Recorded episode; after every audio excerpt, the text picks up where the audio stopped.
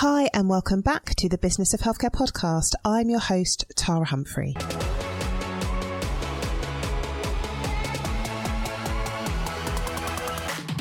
I run an award winning healthcare consultancy specialising in supporting primary care networks. I'm a facilitator. I am a mum of three. I have an MBA, and I would class myself as a bit of an adventurer and I absolutely love all things business, all things leadership, all things management. So I created this podcast for clinical and non clinical colleagues working in the field of health and care, and for those of you looking to develop your leadership skills. Every week, we release an episode which focuses on the hard and soft skills required to lead in this increasingly complex environment as we move to delivering more integrated care. So let's jump into this week's episode.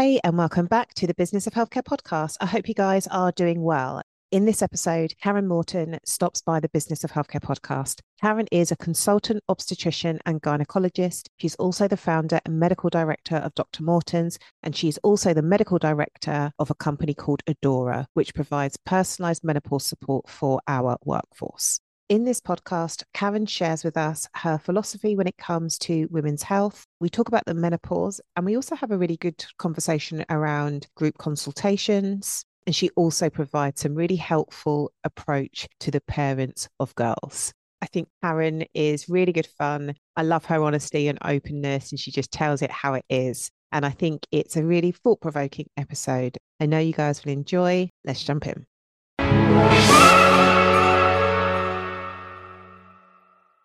Hey, Karen, thank you so much for joining me today on the Business of Healthcare podcast. How are you doing? I'm having a good day, thank you. I've just finished a gynae clinic at my hospital. To be perfectly honest, this afternoon I'm taking my secretary of 32 years out for lunch. What makes it a good day? There are certain things that make it a bad day, okay. act negatively on the day. But the things that make it a good day, actually, in a gynae clinic, I saw a huge range of women. My youngest patient today was 15 and my oldest was 93. I like the fact that I see lots of different ages. And there was a particularly good part of the day where a lady who I'd done an operation on, as I said goodbye to her, she said, Can I just give you a hug? I thought, Well, that's Aww. very sweet, very sweet. There was an 83 year old who'd been sent in for something that she was worried to death about, and it was an absolute nothing. But we may come to that in a moment about the nothing okay. things that get referred in. And so she was very relieved and very sweet there was a 16 year old who came from very difficult life circumstances and i never know who what person i'm going to find when they walk in when i've seen the story in the letter. And sometimes 16 year olds with tummy pain are very debilitated by their life circumstances or their anxiety or this that and the other. But she was a 16 year old who had come from very difficult life circumstances was now living with a grandparent and was so wonderful. And I just found myself being really bowled over with admiration for this 16 year old who was really going to make something of her life. And her so called gynae issues actually were a hangover from difficult life circumstances, but she was going to overcome that. There was nothing there that was going to hold her back. And I was so impressed with her. So, just a huge variety and before we kind of get into the meat of this, you mentioned you're taking your secretary out for lunch and you've worked together for 32 years. What does that relationship look like? And have you ever had any bumps in the road during this 32 years? Of course, yes. I mean, I've been in Guildford for 32 years on the 1st of December. So that's when I came here, 1991, 1st of December. And my NHS secretary that day said, Now you're going to need a private secretary. So I suggest you contact Sue Hart. This is her number. She'll look after you. And Sue was an auxiliary nurse before becoming a medical secretary. And she is just wonderful. The patients who have known her intermittently sometimes over all those years, they love to hear her voice at the end of the phone. Of course, we're computerized in terms of communication technology and all of that. But otherwise, I keep handwritten notes and uh, she is an implicit part of their care in as much as when i dictate a letter she types it she knows all about that patient i usually write quite nice letters I always have a bit of personal stuff in them i'm quite sort of user friendly i hope i call her the boss of course And she is really, but there have been little rocky bits in the road. So if she listens to this podcast, she'll know that I love her. But sometimes we don't always agree, but she's got my back and I've got hers. And we have the patients at heart all the time. And she's a soft touch. So if somebody rings her up and it's particularly if they're elderly people, she's always very, very kind to elderly people. So she'll say, Oh, Karen, would you mind staying till seven? I do want to have this lady come, you know. So she's a soft touch. And sometimes I get a little bit shirty with her because I'm getting a bit tired. But I'm never really shirty with her. She's always right and she's great. In doing my research, I came across this and I wanted to mm. ask you if your view is still the same. So, do you think we still have an outdated mindset and too little awareness and education and support when it comes to the menopause? Well, of course we do. Even though it is the biggest razzmatazz area in women's health at the moment, it's very under researched.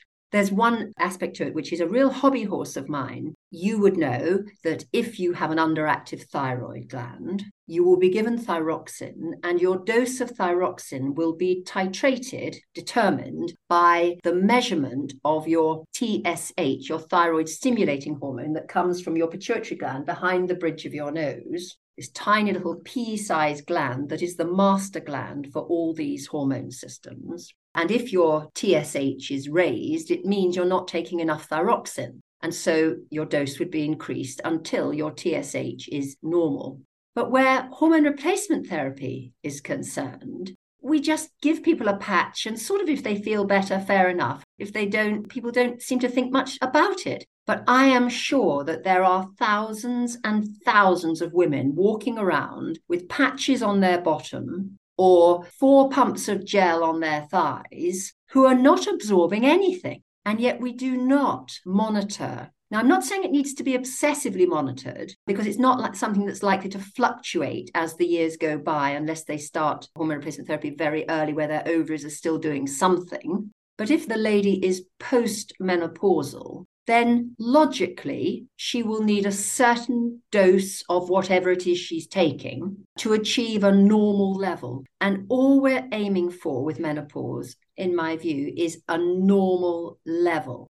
And that can be judged by measuring an estradiol level in the bloodstream and perhaps a follicular stimulating hormone, the equivalent of the TSH, the FSH from the pituitary, to make sure that that woman is fully replaced. Now, I'm not saying you need to do that on everybody because if somebody has hot flushes, great big sweats and flushes, and you give them something and they go away, then 99% they're absorbing it.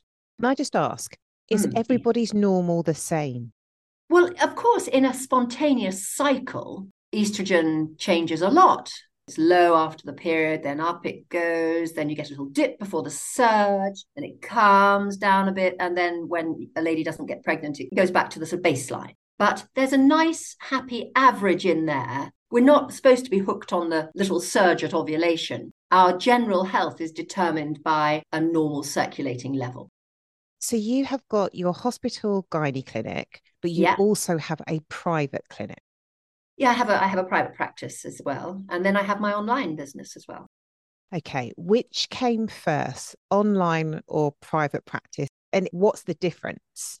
Oh, completely different. So, my private practice is at one of the private hospitals in Guildford, where I see ladies of all sorts. They may have a prolapse, they may have menstrual problems, they may have bladder troubles, they may have menopausal things. So, I have to say that nothing really lends itself better to remote consulting than menopause. It's very unlikely you're going to want to examine somebody. So, you can provide a very cost effective consultation service for women with hormonal type issues. You can even do that for ladies with, I'll call it uncomplicated fertility issues. I do that remotely very well. So, my private practice, people come physically to see me and I examine them. And if they need to have a prolapse repair, I might offer to do it for them outside. It's a surgical specialty. Actually, it's one of the nice things about gynecology is it's medical and surgical. I like that. But my online service was to fulfill my vision to bring specialists to the patient, either with them paying a very nominal sum, because quite a lot of our customers are paying, but specifically to bring them into primary care. So that takes me to my view that medicine has become so enormous that I feel that, gosh, I couldn't be a GP. I couldn't be a GP. I would enjoy it. Part of my work it feels a bit like being a GP because I've now delivered women I delivered. I delivered them when they were babies, and now I've delivered their baby, and I might be looking after their grandmother with prolapse. So I like the family aspect of it hugely. But if I had to be try to be an expert in every aspect of medicine, I would find it very, very difficult. So I feel that we should, as a nation, be investing in the concept of communication technology by bringing specialists into primary care. And that's what we are doing in my company. So we started it as a pay for to get the concept really working well. And now we have contracts within the NHS providing specialists doing consultations in primary care. So after my lunch with my secretary, this evening I've got 14 consultations booked, and I will be logging in to the practice. Tonight it's a SystmOne practice, and I will be ringing those ladies and giving them the benefit of my experience and advice. And I can do everything in that system. It's as if I'm a locum in the practice. But I hope, sort of in a way, more than a locum, because we are a resource. We're part of their team and a permanent part of their team. We're not dotting about and we are a very cost effective resource within primary care. And I really feel quite proud of this new venture. We've been live in primary care now for, I'm going to say, 18 months, almost two years, and it's growing well and it's growing. We can prescribe, we can arrange investigations, we can arrange to follow the ladies up if we want to. And certainly the feedback from the women themselves and from the practices is very good. And there are lots of stakeholders in primary care. So, one stakeholder, for example, is the receptionist on the front desk, who's usually a woman, not always, but usually. And so, if it's a service that they can feel proud of, and they might even use it themselves, but it's a resource to them, something they can really feel proud of. That is a really big plus, I think, because you want people to be happy in their work and feel proud of their work. And you don't want them to be beleaguered by people saying, but I can't get an appointment for Cora. There are lots of stakeholders, not just the women themselves. When you say we may kind of arrange for follow ups if necessary, going back to kind of your first points around the monitoring, surely yeah. they do need a follow up regardless if they're going to be put uh, onto HRT or not. Yes, yes, but I wasn't talking just about menopause. I was okay. talking about, you know, it may be somebody who had a complicated contraceptive okay. need, but you might have arranged some blood tests and we can do all that. Or you might have arranged a scan maybe that it's something that they should then go back to their GP about. So maybe you say, when you've had the test, this is something your GP will want to know about. So just make a follow up appointment with your GP. But if we feel that they should come back to, we call it women's gynae health. Then I say, when you're having your blood test, when you're there at the practice, go to the front desk and say, I've had some blood tests today for the gynecologist, and they will want me to have a follow up appointment in about 10 days. Do you guys do group consultations when it comes to menopause? We don't. I mean, I like the idea of it, and I do lots and lots of webinars and things like that. And at the hospital where I work, there is a menopause cafe. But I think that's good for raising awareness. I'm not sure it's so good for drilling down as to whether sex is painful. I'm just not sure it's quite as good for drilling down. And obviously, you can't prescribe en masse and all of that. So, for raising awareness, I think it's great. So, you say you can't prescribe en masse. Are you sure that a group of women that if they say they think they've got menopausal symptoms and the doctor will say these are the options and yes. you can either try lifestyle factors, try yeah. HRT, or you know both. I'm going to write a prescription for the 10 ladies that are here. No, because people's medical backgrounds are remarkably different. So, how could you possibly know without speaking individually whether she's a smoker, whether she has risk factors for deep vein thrombosis, whether her mother had a deep vein thrombosis when she was pregnant, whether the lady herself is a migraine sufferer. You do tailor HRT to medical circumstances. It would be like saying you could just give a contraceptive pill to everybody without even thinking about it. Well, you couldn't because you would end up with somebody who would get a complication, and that would not be a good thing.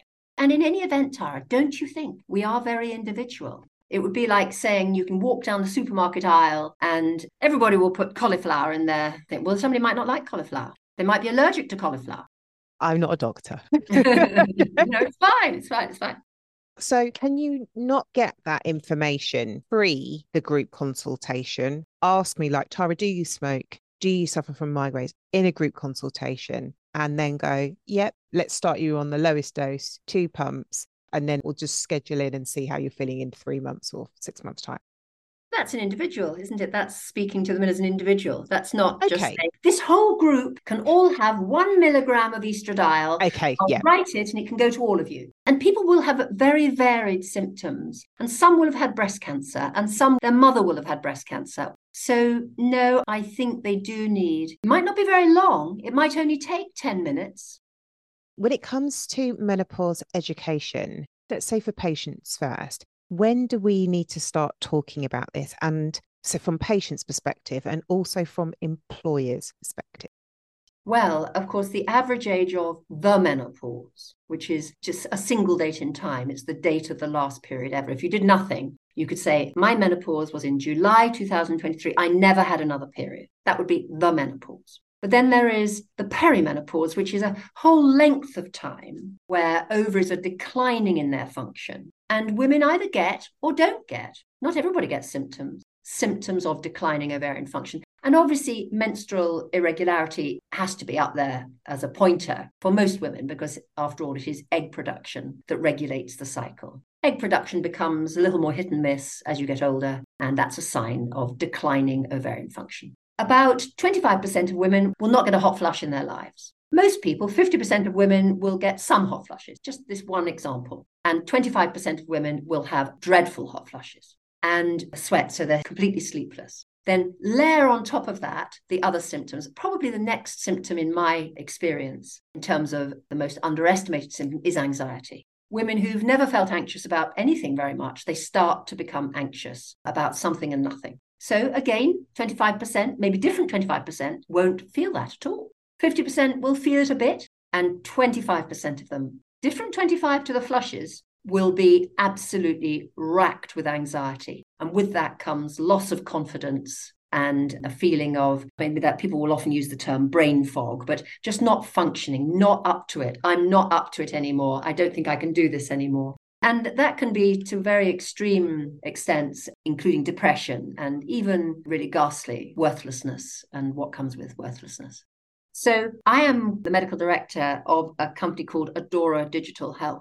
Adora Digital Health have created, partly with my help, an AI driven conversational app, which, if we have our way, will be hopefully used by the NHS so that every woman at the age of, we've probably chosen 45, but you could say 44, you could say 43, whatever you wanted to choose, will get a message from the government, as it were, from the health department to say, Happy birthday. Here is your companion for learning about and traveling on through menopause and beyond as your best self. We really hope that this will happen. It's beautifully designed. It's meant to be for everybody. One of the problems about menopause services at the moment is that with all the razzmatazz and the celebrity culture that has come with it, is that it is quite restricted to those that can afford it or know about it Whereas we want it to become a normal part of life. I don't want any razzmatazz. I don't want there to be a World Menopause Day like there is at the moment. I think that's absolutely awful. So we want it to be normalized, but empowered to be your best self, to make your own judgments, not to have any medication imposed upon you, but to know that this is now an important point in your life for making sure that you stay your best self. Now, there's a lot of evidence increasing evidence that we should be considering, not pushing down people's throats, but yeah. should be considering hormone replacement therapy for primary prevention. So, starting early, carrying on, and not stopping. That would be one view. And there's a lot of evidence to support that view, but it will be up to individuals general awareness days. In an ideal world, you wouldn't have awareness days for lots of things, but the point is we kind of live in an echo chamber. So for the people that get it, they get it and they understand it and they share it amongst their friends. But mm. there are millions of people outside of that. And having an awareness day, something pop up on their social, just seeing something is helpful in sparking. That sounds like me, or mm. what is this? So, as much as you don't want it, is that not one mechanism for an organization like Adora to go, and this is how we can help? Yes, yes, no, you're absolutely right. Of course it is. You mentioned earlier what's the role with the employers because these are women at the peak of their careers often. They're doing really big, important jobs, whether they are a carer, whether they're a teacher, whatever they're doing, they are really pivotal, important people. And losing people like that is absolutely dreadful. The Department of Health actually have a big menopause program on at the moment because they're so aware of losing teachers. But all employers should be wanting to keep their workforce in tip top condition. And so, yes, everybody needs a menopause policy, but a policy is not enough. I don't want companies to think, organizations to think that if you've got a policy, that that's it. That's not it at all. You do have to constantly keep refreshing, keeping up to date. And you're right, you do have to keep raising awareness, but it shouldn't just be one day a year. The Business of Healthcare podcast is brought to you proudly in partnership with 10,000 donors and their Gob for Good campaign. Gob for Good is all about getting as many people as possible to join the stem cell registry. Only 3% of the UK are registered to be stem cell donors and only 0.4% of the global population. If you or a loved one have the devastating news that you have been diagnosed with a blood cancer, the chances of you finding your blood stem cell match is significantly reduced if you have a minority ethnic heritage. It is really, really simple. All you need to do is click into the show notes or visit the Gob for Good website at gobforgood.com and get yourself signed up to the registry. You could one day receive that life saving call, or one day you may need that life saving call. Now, let's jump back into this week's episode.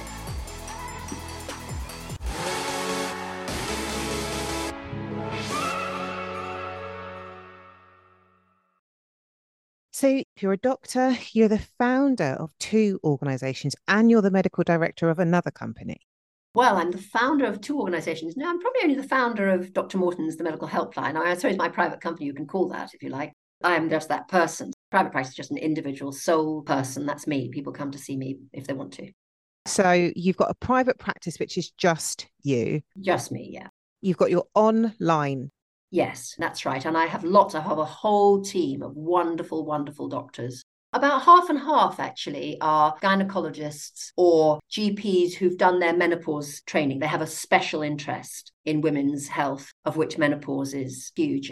I'm a trainer for the British Menopause Society. So I have, at any one time, I have four people training for the Advanced Menopause Specialist Certificate. And we hold multidisciplinary team meetings and supervisions on Sundays to sort of really have everybody up to speed and have people be facilitated to get that additional qualification. So I'm a founder of that. And then Adora, I'm a medical director. But that's a business founded by two other fantastic people one man, one woman. He's the tech, he's the AI person, but they are similarly motivated. But that's restricted to menopause. That's only menopause. Whereas our women's gynae health service in primary care and customers coming to us online is across the spectrum of women's health. So, what is your number one productivity tip? not need to sleep very much. I want to point this out to you actually because I'm so ashamed of it. But of course, if you're going to start a business, you have to be prepared to talk about it. It might look to you as if it's my natural thing to want to talk, but it isn't really. I much prefer the one to one looking after the patient. I really much prefer that or delivering a baby. That's really me but you have to be prepared to talk about it. And so, quite some time ago, the Daily Mail were doing an article on people who don't sleep very much. So if you put Dr. Morton Daily Mail sleep or something, you'll find that I don't sleep very much. But it's so embarrassing. It's so absolutely shaming. I'm oh, I can't bear it. Anyway, the secret actually is truthfully that I'm touch wood. I've been very lucky. I'm very healthy, very lucky very, very lucky. I'm very energetic and don't mind how many plates I've got in the air I can juggle. And often it's, I'm sure it is for you too, Tara. Sometimes it's by the skin of your teeth. You just don't want to let anybody down. And so you're just constantly making Yeah, it's right. up and down, up and down. Yeah, yeah. So I know you've been talking about it, but how would you sum up your philosophy when it comes to women's health? Well, of course, it starts with when you start your periods my view is that the first time a girl takes a day off school because her period is too heavy or too painful, then the die is cast. It's not all right to have to have time off school. It's not all right not to play in that sports match or not to go to the party or not to be your best self when you're taking an exam. It's not all right. And it isn't necessary. There are lots and lots of things that can be done. And so it's really important that it starts there. I want to get your view on this, then go back. Sorry to interrupt. I saw this on Instagram and there was two people talking about it and saying when you go on your period, treat it like a flu day, you know, like stay in bed, get a hot water bottle. Being a woman is hard. So you put your feet up. Dreadful. the gender pay gap and underachievement starts there. If you go home from work because of your period, how does that look? Yeah. How does it make you feel? It's not all right. That would be my view. And I do think the gender pay gap starts there and on it goes. So that's not all right. And in fact, Tara, if you look at it from a physiological point of view, having all these periods is not the norm. It only happens because we're humans. And indeed, if a girl is brought up in an Amazon village, by the time my 15 year old this morning came to see me, she would have had her first baby and she would be breastfeeding her first baby until the child is four, and then she'd have another baby. And I say to girls that if you are a mammal in the wild, if you're a bunny rabbit in the wild, you would either be pregnant or breastfeeding all your bunny rabbit life. Having all these periods is not the norm. So, taking medicines, if they suit you, is not essential. But if you take some medicine that mimics that situation and keeps your uterus quiet until you want to use it, then that is more physiological. Now, that's a concept that some of the mothers who are sitting there next to their 15 year olds go, Ooh, really? You know, whatever, whatever. But it's true if you think about it. It's because we control our fertility. We decide when we're going to have a baby, or we try to decide when we're going to have a baby. And so we have all these periods, and that's not necessarily a good thing. I've got a 15 year old daughter. My mind is racing. Yes, of course, of course. So, what do you say to the mums? What do you say to somebody like me? Where do we educate ourselves so we can educate our kids and we don't yes. indirectly just follow the wisdom of our parents? Yes.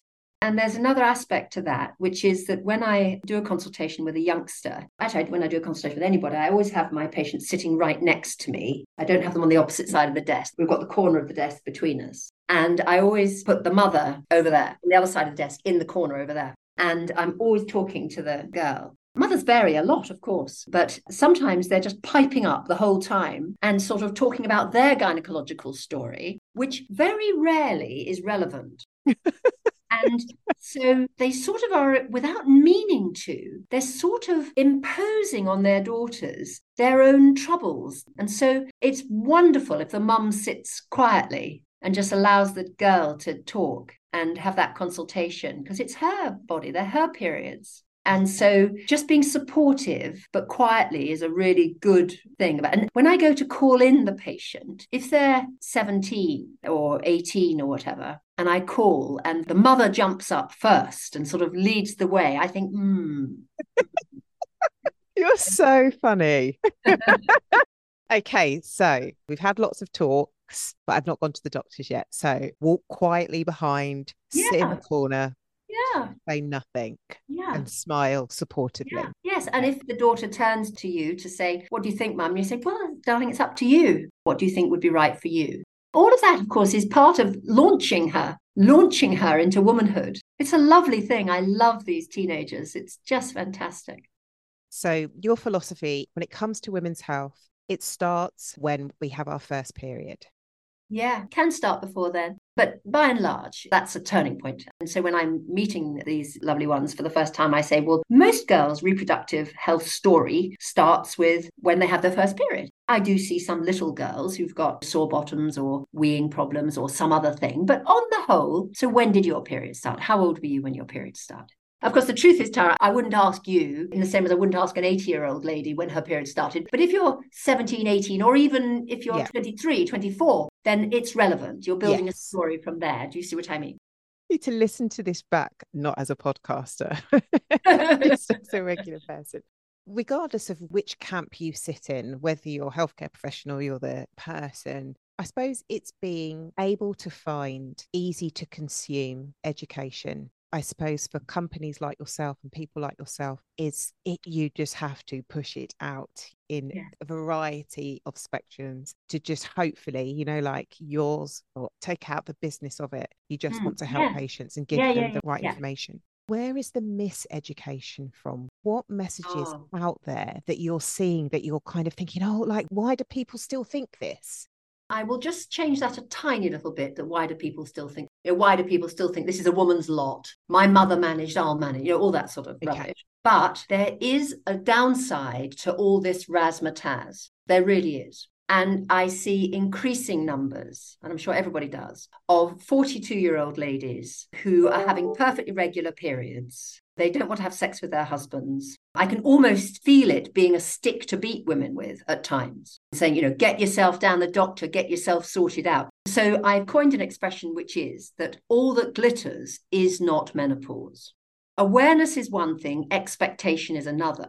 So having ladies come to say they think they're they're in the perimenopause because they're aching and they're tired I find myself saying, well, life's quite tiring business, you know, and actually maybe, maybe your weight is not quite as good as it could be in terms of your joints and everything. And of course, the lady may be very large indeed. So there is the downside to the awareness bit. There's false expectation. And we all have a responsibility to ourselves to be as fit and healthy as we can be and addressing what we can do ourselves. I mean, of course, as a nation, we're moving towards the sort of American situation of people not being as healthy as they should be. And I find that incredibly sad. And I do think it's hard to push against it. You have to do it in a really kind way. And I feel kind but I'm honest. So I will sometimes use the expression where I say, I'm an honest woman least I try to be. And I so I feel I have to just ask, what are you doing about your exercise levels and your weight? What's your strategy? Because I think you would find so many things would be better if only just get things moving. I try and be as kind and you know as I possibly can, but people do have to take some responsibility for themselves. And taking hormone replacement therapy is not going to be the answer to everything at all. Would you believe in HRT? It's not a religion. So if people I, want it and need it, yes, I do. I do prescribe a lot of HRT, but people have got to want to take it. It's not the be all and end all. It's not going to be transformational. It should be maintaining a healthy platform for other aspects of health. If yeah. people want to find out more about you, where can we send them? Contact me on LinkedIn or they can send me an email or they can register. And I usually look after the helpline most Friday nights and most Sunday nights. I'm very happy to consult with anybody who would like to. We are, I have to say, cheap as chips. Which is good by comparison. I mean, that's the other problem with, with the menopause razzmatazz that clinics for menopause have become just, well, they're so expensive most consultations in menopause clinics are in the region of 200 and 250 pounds a throat. I mean, it's just unmanageable. It's just, it makes me feel sad and a little bit ashamed. When it comes to Dr. Morton's, and I'm just thinking of my primary care colleagues, my mm, primary care yes, network colleagues, yes. where should we send them? That would be fantastic if you would either send them directly to me or to yep. wonderful, wonderful Elle Hinkley, who I think you know, Tara. Yes, I, we know Elle. Elle used to. So Elle is just wonderful, yes. and she has joined us as our business development manager.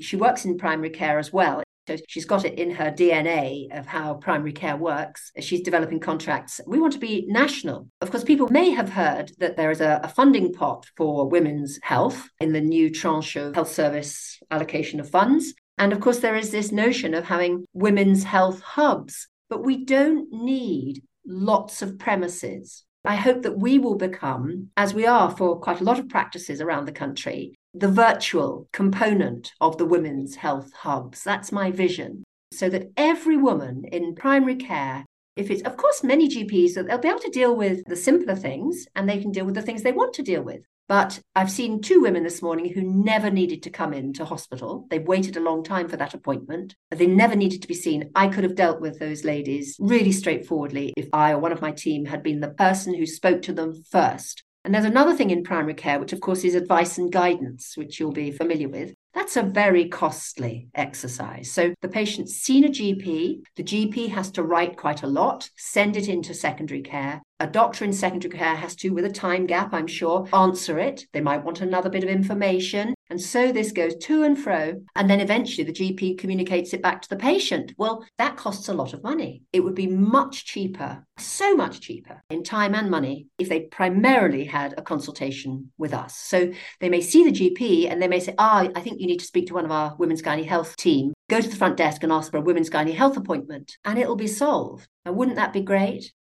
That would be. I'll leave all the links below. Thank you so, so much. I really appreciate your time. I hope you enjoyed it. It's so nice to spend time with you, Tara. Thank you.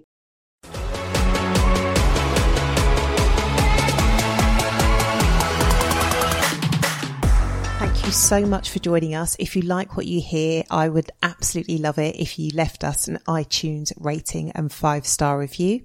I know many of you give us a shout out on social media, which is lovely to see you guys listening to the podcast. So please come and find us on Twitter at THC Primary Care, on Instagram and on LinkedIn. Just look for Tara Humphrey. And if you're not subscribed to our newsletter, please do. You get to hear more insights, more confessions, some tips and tools and a roundup of our activity over the week. So click on join the newsletter in the show notes and I will see you in the next episode.